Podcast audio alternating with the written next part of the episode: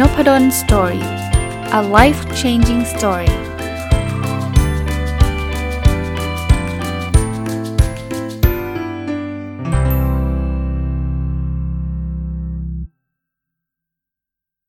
สวัสดีครับ ยินดีต้อนรับเข้าสู่นพดล Story Podcast นะครับ ตอนนี้จะหยิบหนังสืออีกเล่มหนึ่งที่เพิ่งอ่านจบนะครับ เป็นหนังสือของ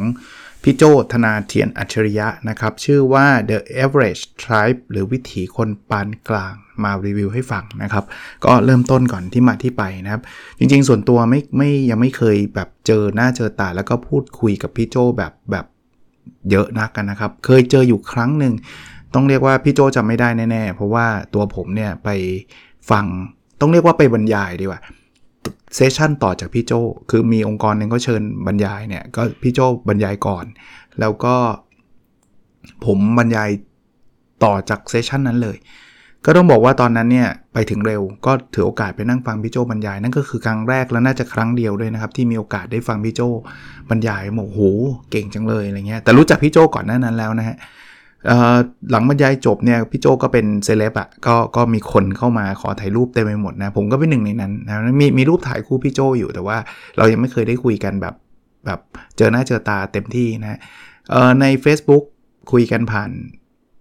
โพสต์นะครับบางทีก็ไปคอมเมนต์โพสต์พี่โจบ้างพี่โจรีプライบ้างนะอะไรประมาณนั้นมากกว่านะครับแต่ต้องบอกว่า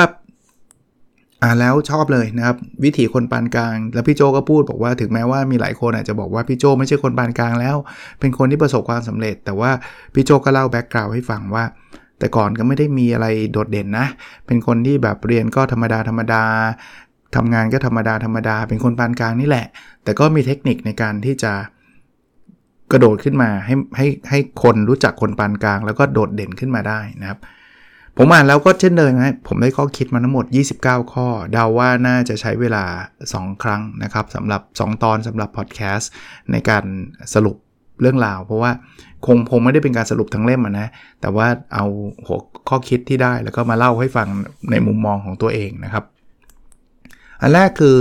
อยากสำเร็จเนี่ยให้หาคนเก่งมาช่วยทำงานในสิ่งที่เราไม่ถนัด และให้ความสำคัญและยกย่องเขาเนี่ยเขาก็อยากยิ่งจะมาทำงานกับเรา แปลว่า คุณคุณไม่เก่งทุกเรื่องคุณต้องยอมรับก่อนคุณไม่เก่งทุกเรื่อง เพราะฉะนั้นคุณอยากที่จะประสบความสำเร็จเนี่ยถ้าจะทำอยู่คนเดียวเนี่ยผมคิดว่าทำลำบาก อะไรที่เราไม่ถนัดอะไรที่เราไม่เก่งหาคนเก่งเข้ามาคราวนี้ทำไงให้คนเก่งเข้ามา คุณก็ต้องให้ความสำคัญกับเขานะคนเก่งเนี่ยบางทีเรื่องเงินไม่ใช่เรื่องเรื่องหลักนะเรื่องเรื่องหลักคือคุณแคร์เขาแค่ไหน คุณเห็นประโยชน์หรือว่าเห็นเห็นฝีมือเขาให้ความสำคัญเขามากแค่ไหนนะครับ แล้วเขาทาได้ยกย่องเขา เพราะนั้นเนี่ยสิ่งสิ่งที่จะทำให้คนเก่งอยากอยู่กับเรา หรืออยากมาทำงานกับเราคือสิ่งพวกนี้ แล้วยิ่งคนเก่งอยู่กับเราเนี่ยโอกาสที่บริษัทเราองค์กรเราจะสำเร็จเนี่ยก็จะเพิ่มสูงขึ้นนะครับ ข้อ2นะครับการเปลี่ยนแปลงเกิดขึ้นได้เสมอนะครับ ตัวเราในอดีตกับตัวเราในปัจจุบันก็ไม่เหมือนกัน อันนี้ผมยืนยัน ในทุกๆมิติเลยนะมีบางคนเอานี่พูดถึงเรื่องของความรักนิดนึงแล้วกันจริงๆหนังสือพี่โจไม่ได้เกี่ยวความรักนะครับ แต่ว่าผมผมนึกถึงเรื่องนี้ได้ ภรรยาอาจจะตัดพ้อสามีว่าคุณไม่เหมือนเดิม สามีอาจจะตัดพ้อภรรยาว่าคุณไม่เหมือนเดิม จริง ๆ ไม่มีใครเหมือนเดิมนะครับ เราเปลี่ยนแปลงแต่คำว่าเปลี่ยนแปลงไม่ได้แปลว่ามันจะต้องแย่ลงเสมอไปนะครับ ผมก็เห็นคู่ชีวิตหลายๆคนเนี่ยยิ่งอยู่ยิ่งมีความสุขนะก็ก็ก็เปลี่ยนแปลงนะก็มีความสุขมากกว่าเดิมด้วยซ้ำอะเพราะฉะนั้นการเปลี่ยนแปลงมันเกิดขึ้นได้นะครับตัวเราไม่ต้องไปตัวคนอื่นนะตัวเราเนี่ยสังเกตตัวเองดีๆ บางคนบอกผมไม่เคยเปลี่ยนเลย ผมเป็นแบบนี้มาตลอดไม่จริงครับ เปลี่ยนแต่คุณอาจจะไม่รู้ตัวเท่านั้นเองคุณเปลี่ยนครับ ผมผมตอนนี้กับผมตอนจบใหม่ ๆ ไม่เหมือนกันนะครับ มันไม่ได้เปลี่ยนถึงขนาดว่าโอ้โหเป็นคนละคนเลยเปลี่ยนมันทุกเรื่องเปลี่ยนมันทุกอย่างไม่ไม่ถึงขนาดนั้น แต่มันเปลี่ยนในความเชื่อความคิด หรือแม้กระทั่งความอดทนในบางเรื่อง บางอย่างเนี่ยถ้าเป็นโอ้โหหนุ่มๆในโวยวายหงุดหงิด แต่เดี๋ยวนี้เฉยๆเดี๋ยวนี้แบบไม่ได้รู้สึกแย่ไม่ใช่กดนะครับ ไม่ใช่ว่าเราแบบพอโตเป็นผู้ใหญ่แล้วเราก็สงบสติอารมณ์ได้ไหมนะครับ มันเฉยๆมันมองข้ามไปเลยอะ เพราะฉะนั้นเกิดขึ้นได้นะครับ ข้อ 3 ครับ บางทีการทำอะไรที่เราไม่ค่อยสบายใจหรือสบายตัวเนี่ยมันทำให้เราเรียนรู้สิ่งใหม่ๆ เราตบเติบโตได้นะ แล้ววันหนึ่งสิ่งนั้นเนี่ยก็จะกลายเป็นวิถีชีวิตใหม่ของเรา อันนี้จริงนะครับ ผมผมผมแชร์อันหนึ่งที่อันนี้เกิดขึ้นล่าสุดแล้วกันนะ ผมบอกอยู่เสมอว่า เออจะเรียกว่าอะไรดีละ่ะ การบริหารองค์กรหรือว่าตำแหน่งถ้าถ้าถาที่ผมเล่าให้ฟังการเป็นอาจารย์มหาวิทยาลัยมีหลายบทบาท สอนวิจัย ให้บริการทางวิชาการสู่สังคมเทรนนิ่งที่ปรึกษารวมทั้งเป็นผู้บริหารในมหาวิทยาลัยเนี่ยอันที่ผมเลือกอันสุดท้ายเลยคือการเป็นผู้บริหารมหาวิทยาลัยก็คือปฏิเสธมาตลอดนะถึงแม้ว่ามีโอกาสเข้ามาเนี่ยแต่แต่ก็ทำนะครับ แต่ว่าไม่ได้เป็นคนที่จะจะยกมือบอก ขอผมทำอนุทำนี้ไม่เลยครับ คือมันไม่ใช่ความถนัดผมเนี่ย แล้วสุดท้ายเนี่ยผมก็มาเป็นผู้ในการโครงการ MBA ถามว่าสนุกไหม ไม่ได้ไม่ได้เป็นคนที่แบบโอ้โหเลือกผมเพิ่มผมอยากเป็นอะไรไม่ไม่ใช่เลย แต่ก็รู้สึกว่านี่คือโครงการที่สร้างเราขึ้นมา ผมก็เป็นสิทธิ์เก่า MBA ที่ธรรมศาสตร์ แต่สุดท้ายเนี่ยทำแล้วมันก็ได้เรียนรู้สึกใหม่ๆเยอะเนาะได้รู้จักคนเยอะแยะนะครับแล้วมันก็อาจจะกลายเป็นวิถีชีวิตใหม่ของผมก็ได้นะครับ ตอนนี้ก็ก็โอเคระดับหนึ่งนะครับ งานมีให้คิดทุกวันเลยนะ มีให้แบบคือคือถ้าเราอยากจะทำให้โครงการมันดีขึ้น มันมีอะไรให้ทำเยอะมากอะ่ะมันมีอะไรให้คิดเยอะมากๆเนี่ยคิดอยู่ตลอดเวลานะครับ คราวนี้ก็ก็อยากให้ทดลองดูนะครับอ่ามาดูข้อคิดอันถัดไปนะครับ รู้จักการให้อภัยให้โอกาสกับคนที่ผิดพลาดซ้ำสองนะครับหรือครั้งที่2เอ่อเชื่อว่าคนเราสามารถเรียนรู้และเปลี่ยนแปลงได้นะครับ คืองี้ฮะคือ มันมันมนุษย์เราไม่เพอร์เฟกนะครับ ถ้าเราไม่รู้จักการให้อภัยเนี่ยใครผิดครั้งแรกแล้วเราต้องแบบว่า เอ้ยไม่ได้เลย ฉันเลิกคบหรือว่าฉันจะไม่สนใจเธออีกต่อไปเลยเนี่ย ผมคิดว่าก็ก็คงได้แหละเป็นสิทธิ์ของเรา แต่ว่าการทำแบบนั้นเนี่ย ก็ก็มี assumption หรือว่ามีข้อสมมติฐานว่าคนเราเนี่ยไม่เปลี่ยนแปลง คือถ้าเกิดคุณเป็นคนแบบนี้คุณจะคนแบบนี้ตลอด ผมไม่ได้บอกว่าในทุกในทุกเรื่องหรือทุกสถานการณ์นะครับ แต่ว่าลองเปิดโอกาสบางอย่างบางเรื่องอะสมมติเรามีลูกน้องเนี่ยลูกน้องทำพลาดเนี่ยเราสอนเขาได้นะสอนแล้วเนี่ยลองดูว่าเขาเปลี่ยนแปลงจริงไหม คือถ้าเกิดเขาไม่ฟังเขาไม่เปลี่ยนนั้นก็โอเคก็จบไป แต่ว่าถ้าเขาเปลี่ยนแปลงบางทีเนี่ยหลาย ๆ ครั้งเนี่ยคนที่ได้รับโอกาสครั้งที่2เนี่ยเขาทำอะไรได้ได้ได้ดีแล้วก็ มีประโยชน์กับองค์กรมหาศาลนะครับ ลองดูมาดูข้อคิดอันถัดไปนะครับ ข้อที่5นะความสำเร็จมาจากการตัดสินใจที่ถูก การตัดตัดสินใจที่ถูกมาจากประสบการณ์ ประสบการณ์มาจากการตัดสินใจที่ผิด และการตัดสินใจที่ผิดมาจากความกล้าจำไม่ได้แล้วพี่พี่โจพูดถึงใครนะครับ แต่ว่าคือพี่โจไม่ได้พูดคำนี้เองนะครับ น่าจะพิจิกประพาสไหมฮะแต่ว่าเอาเป็นว่าผมได้ข้อคิดนี้มาจากอันนี้ ถ้าเราเรียงลำดับกันใหม่นะ คือคุณต้องกล้าทำอะไรสักอย่างหนึ่ง แล้วเชื่อเถอะทำแล้วเนี่ยมันไม่ได้ถูกเสมอหรอกทำแล้วมันจะมีผิด ผิดเสร็จปุ๊บมันจะกลายเป็นประสบการณ์ครับ มันจะรู้แล้วว่าเรื่องนี้ work เรื่องนี้ไม่ work เรื่องนี้ถูกเรื่องนี้ผิด พอมีประสบการณ์มากต่อไปตัดสินใจมันจะไม่ผิด เพราะนั้นถ้าเกิดคุณอยากตัดสินใจที่ถูกเนี่ยคุณต้องเริ่มต้นกล้าที่จะตัดสินใจให้มันผิดก่อน ไม่ได้แปลว่าจะต้องตั้งใจให้มันผิดนะ แต่ว่าถ้าคุณไม่กล้าทำอะไรเลยคุณอยู่เฉยๆเนี่ยคุณไม่มีทางตัดสินใจได้ถูกเลย เพราะนั้นมันจะมันจะต้องเริ่มจากความกล้า ความกล้าแล้วเราตัดสินใจแล้วอาจจะถูกผิดแต่เราเรียนรู้ เรียนรู้เป็นประสบการณ์พอมีประสบการณ์เยอะเนี่ยต่อไปตัดสินใจจะไม่ค่อยพลาดนะครับ อีกอีกอีกโน้ตอีกนิดหนึ่งเพราะฉะนั้นช่วงแรกๆที่คุณตัดสินใจคุณต้องไม่เอาเอาจะเรียกว่าอะไรต้องไม่ใช่สเต็กมันเยอะอะคำว่าสเต็กคือไม่ต้องต้องลดความเสี่ยงนะคุณคุณจะเล่นหุ้นอย่างเงี้ยยกตัวอย่างนะคุณจะเลือกหุ้นเนี่ยคุณแน่นอนคุณไม่รู้หรอกว่าตัวไหน เพราะฉะนั้น คนที่เข้ามาตลาดหุ้นแรกๆอย่าเพิ่งเอาเงินเก็บทั้งหมดทั้งชีวิตมาเล่น คุณเล่นน้อยๆก่อนเล่นน้อยๆเสร็จปุ๊บแล้วพอคุณรู้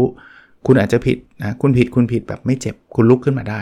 นะครับพอคุณมีประสบการณ์คราวนี้โอกาสที่คุณจะเลือกหุ้นผิดมันก็จะน้อยลงละตอนนั้นคุณใช้เงินเยอะเนี่ยก็ก็ก็จะดีกว่าให้คุณมีประสบการณ์จริง ๆนะครับ ข้อ 6 ครับ ประเมินตัวเองให้ต่ำประเมินคนอื่นให้สูง อย่าไปมีเรื่องกับคนที่ทำนำหายนะมาสู่เราได้โอ้โหนี่ใช่เลยฮะ คือบางคนเนี่ยแบบว่าหัวร้อนนะหัวร้อนคือเฮ้ยคนอย่างฉันเนี่ยระดับไหน เธอมันกระจอก แล้วคุณก็ไปมีเรื่อง แต่ปรากฏว่าคนที่ที่ที่คุณมีเรื่องด้วยเนี่ยเขาอาจจะเป็น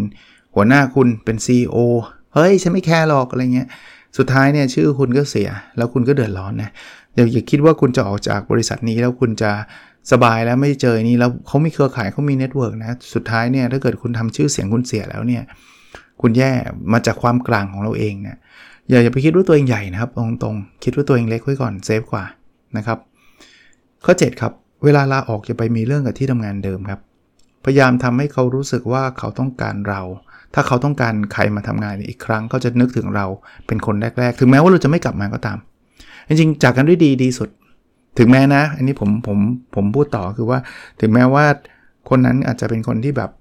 อ้ยทำไม่ดีกับเราเลยนู่นนี่นั่นก็ไม่จำเป็นต้องไม่มีเรื่องไม่มีประโยชน์อะไรที่จะไปมีเรื่องเขา เดินออกมาเฉยๆดีกว่า แล้วก็ต่างคนต่างไปนะครับ จริง ๆ ส่วนตัวผมเนี่ยโชคดีนะผมลาออกเนี่ยผมไม่เคยลาออกด้วยเหตุผล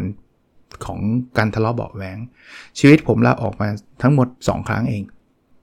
ครั้งแรกทำงานที่ที่เดิมก็ลาออกมาเรียนต่อ ครั้งที่ 2 ก็ลาออกมาเรียนต่อเหมือนกันคือครั้งแรกลาออกมาเรียนต่อโท ครั้งที่ 2 ลาออกมาเรียนต่อเอก ก็ก็ไม่ได้ไม่ได้มีอะไรที่แบบขัดแย้งหรือว่าอะไร แล้วผมเชื่อนะว่าถ้าเกิดเขาอยากให้ผมกลับไปทำงานใหม่ ผมคือจะเรียกว่าไงเนี่ยเขาเขาคงไม่อยากเพราะผมมาเปลี่ยนสายแต่ว่าถ้าเขาเขาจะคิดถึงผมในในทิศทางที่ดีอะเออเอาแบบนี้ดีกว่า ถ้าอยากจะกลับไปทำงานใหม่ ผมว่าเขาก็เวลคัมเขาก็เวลคัมไม่ได้แปลว่าต้องต้องจะจะดึงผมกลับไปนะครับผมว่าเราก็คงไม่อยากกลับไปทำงานเดิมอยู่แล้ว แต่ว่าเออเราไม่ได้ทะเลาะใครนะครับข้อ 8 ครับ ถ้าเราเก่งแต่ถ่ายทอดไม่เป็นความเก่งของเราก็แทบจะไม่มีประโยชน์เลย อันนี้จริงนะครับ เพราะว่าอะไรรู้ป่ะครับเพราะว่าถ้าเกิดเราเก่งแล้วเราไม่ถ่ายทอดหรือว่าถ่ายทอดไม่เป็นเนี่ย คนที่จะได้ประโยชน์จากความเก่งเรามันจะน้อยมากครับ ถามว่าทำไม เพราะว่าเขาไม่รู้หรอกว่าคุณทำอะไรนะครับ เพราะนั้นเนี่ยคุณต้องฝึกการถ่ายทอด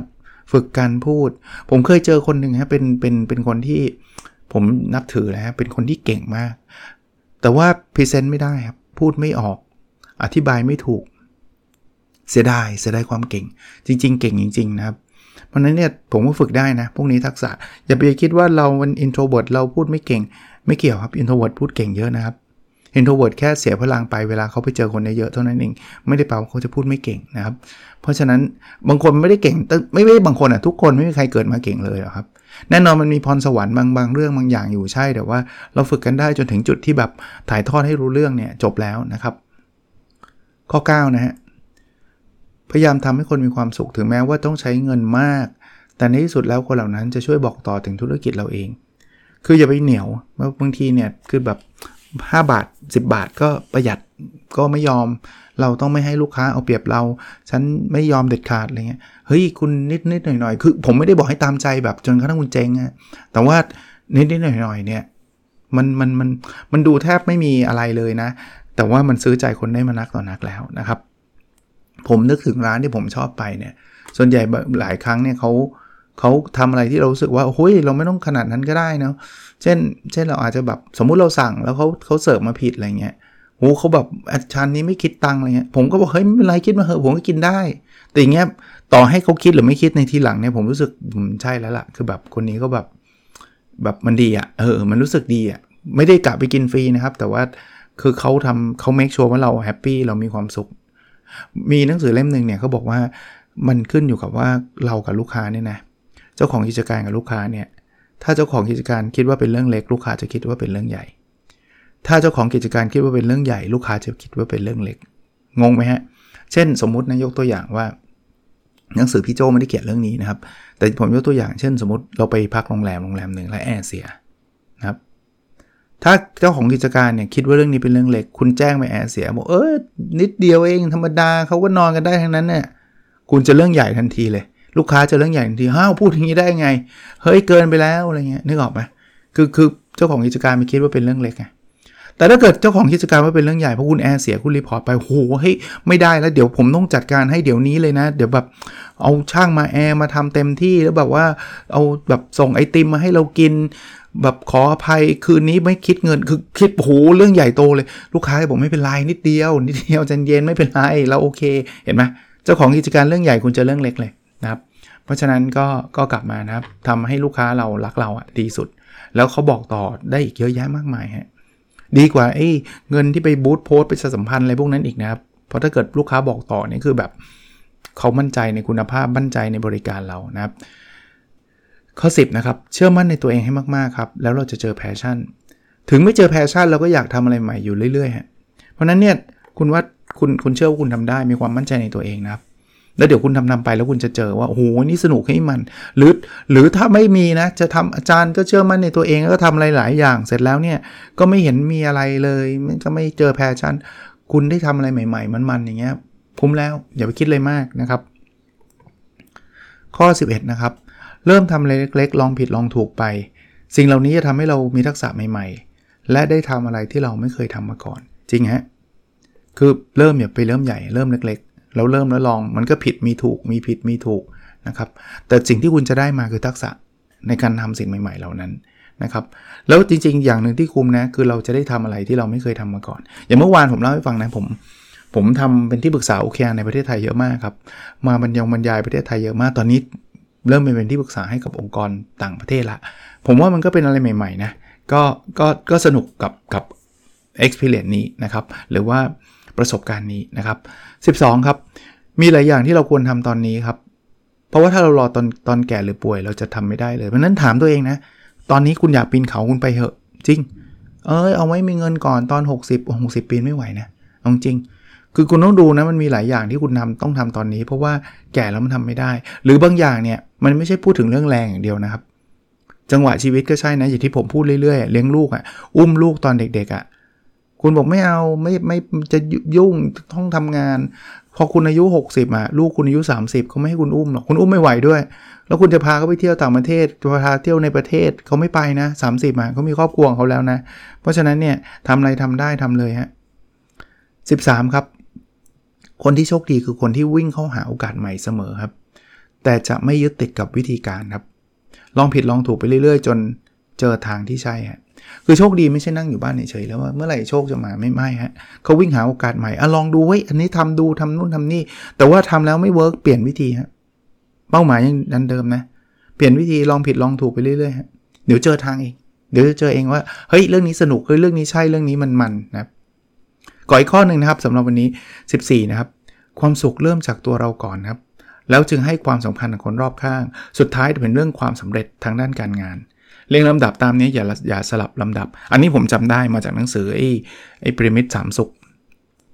ตัวเราเนี่ยเขาเรียกว่าเป็นสารเคมีในสมองคือเซโรโทนิน คุณคุณออกกำลังกาย คุณมีร่างกายแข็งแรงนู่นนี่นั่นเนี่ยอันนี้คือพื้นที่คุณต้องทำก่อน เสร็จแล้วเนี่ยไอ้ความสำคัญรอบข้างเนี่ยคือออกซิโทซิน ออกซิโทซินคือการกอดการมีความสัมพันธ์ที่ดีคนรอบข้าง เสร็จแล้วคุณค่อยไปเรื่องความสำเร็จเรื่องการงาน เขาเรียกว่าโดพามีนมันเป็นสารเคมีในสมองโดพามีนทำแบบนี้จะดีกว่า คุณหมอน่าจะชีออนคิบาสวะถ้าถ้าผิดขออภัยนะ แต่ผมจำคุ้นๆว่าคุณหมอน่าจะเป็นคนเขียนเรื่องนี้ เขาบอกว่าคนญี่ปุ่น แล้วผมเชื่อว่าคนไทยหลายคนไปเน้นงานก่อน คือเอาโดพามีนก่อน แล้วก็ทำร้ายร่างกาย คือแบบทำงานดึกดื่นค่อนคืน ไม่สนใจคนรอบข้าง บอกพีระมิดแบบนี้มันจะล้ม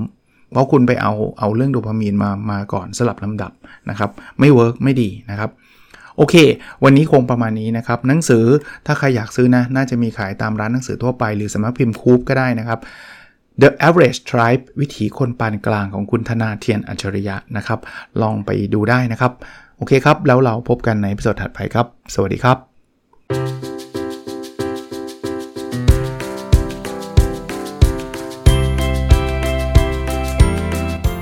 n o p a d o n Story a life changing story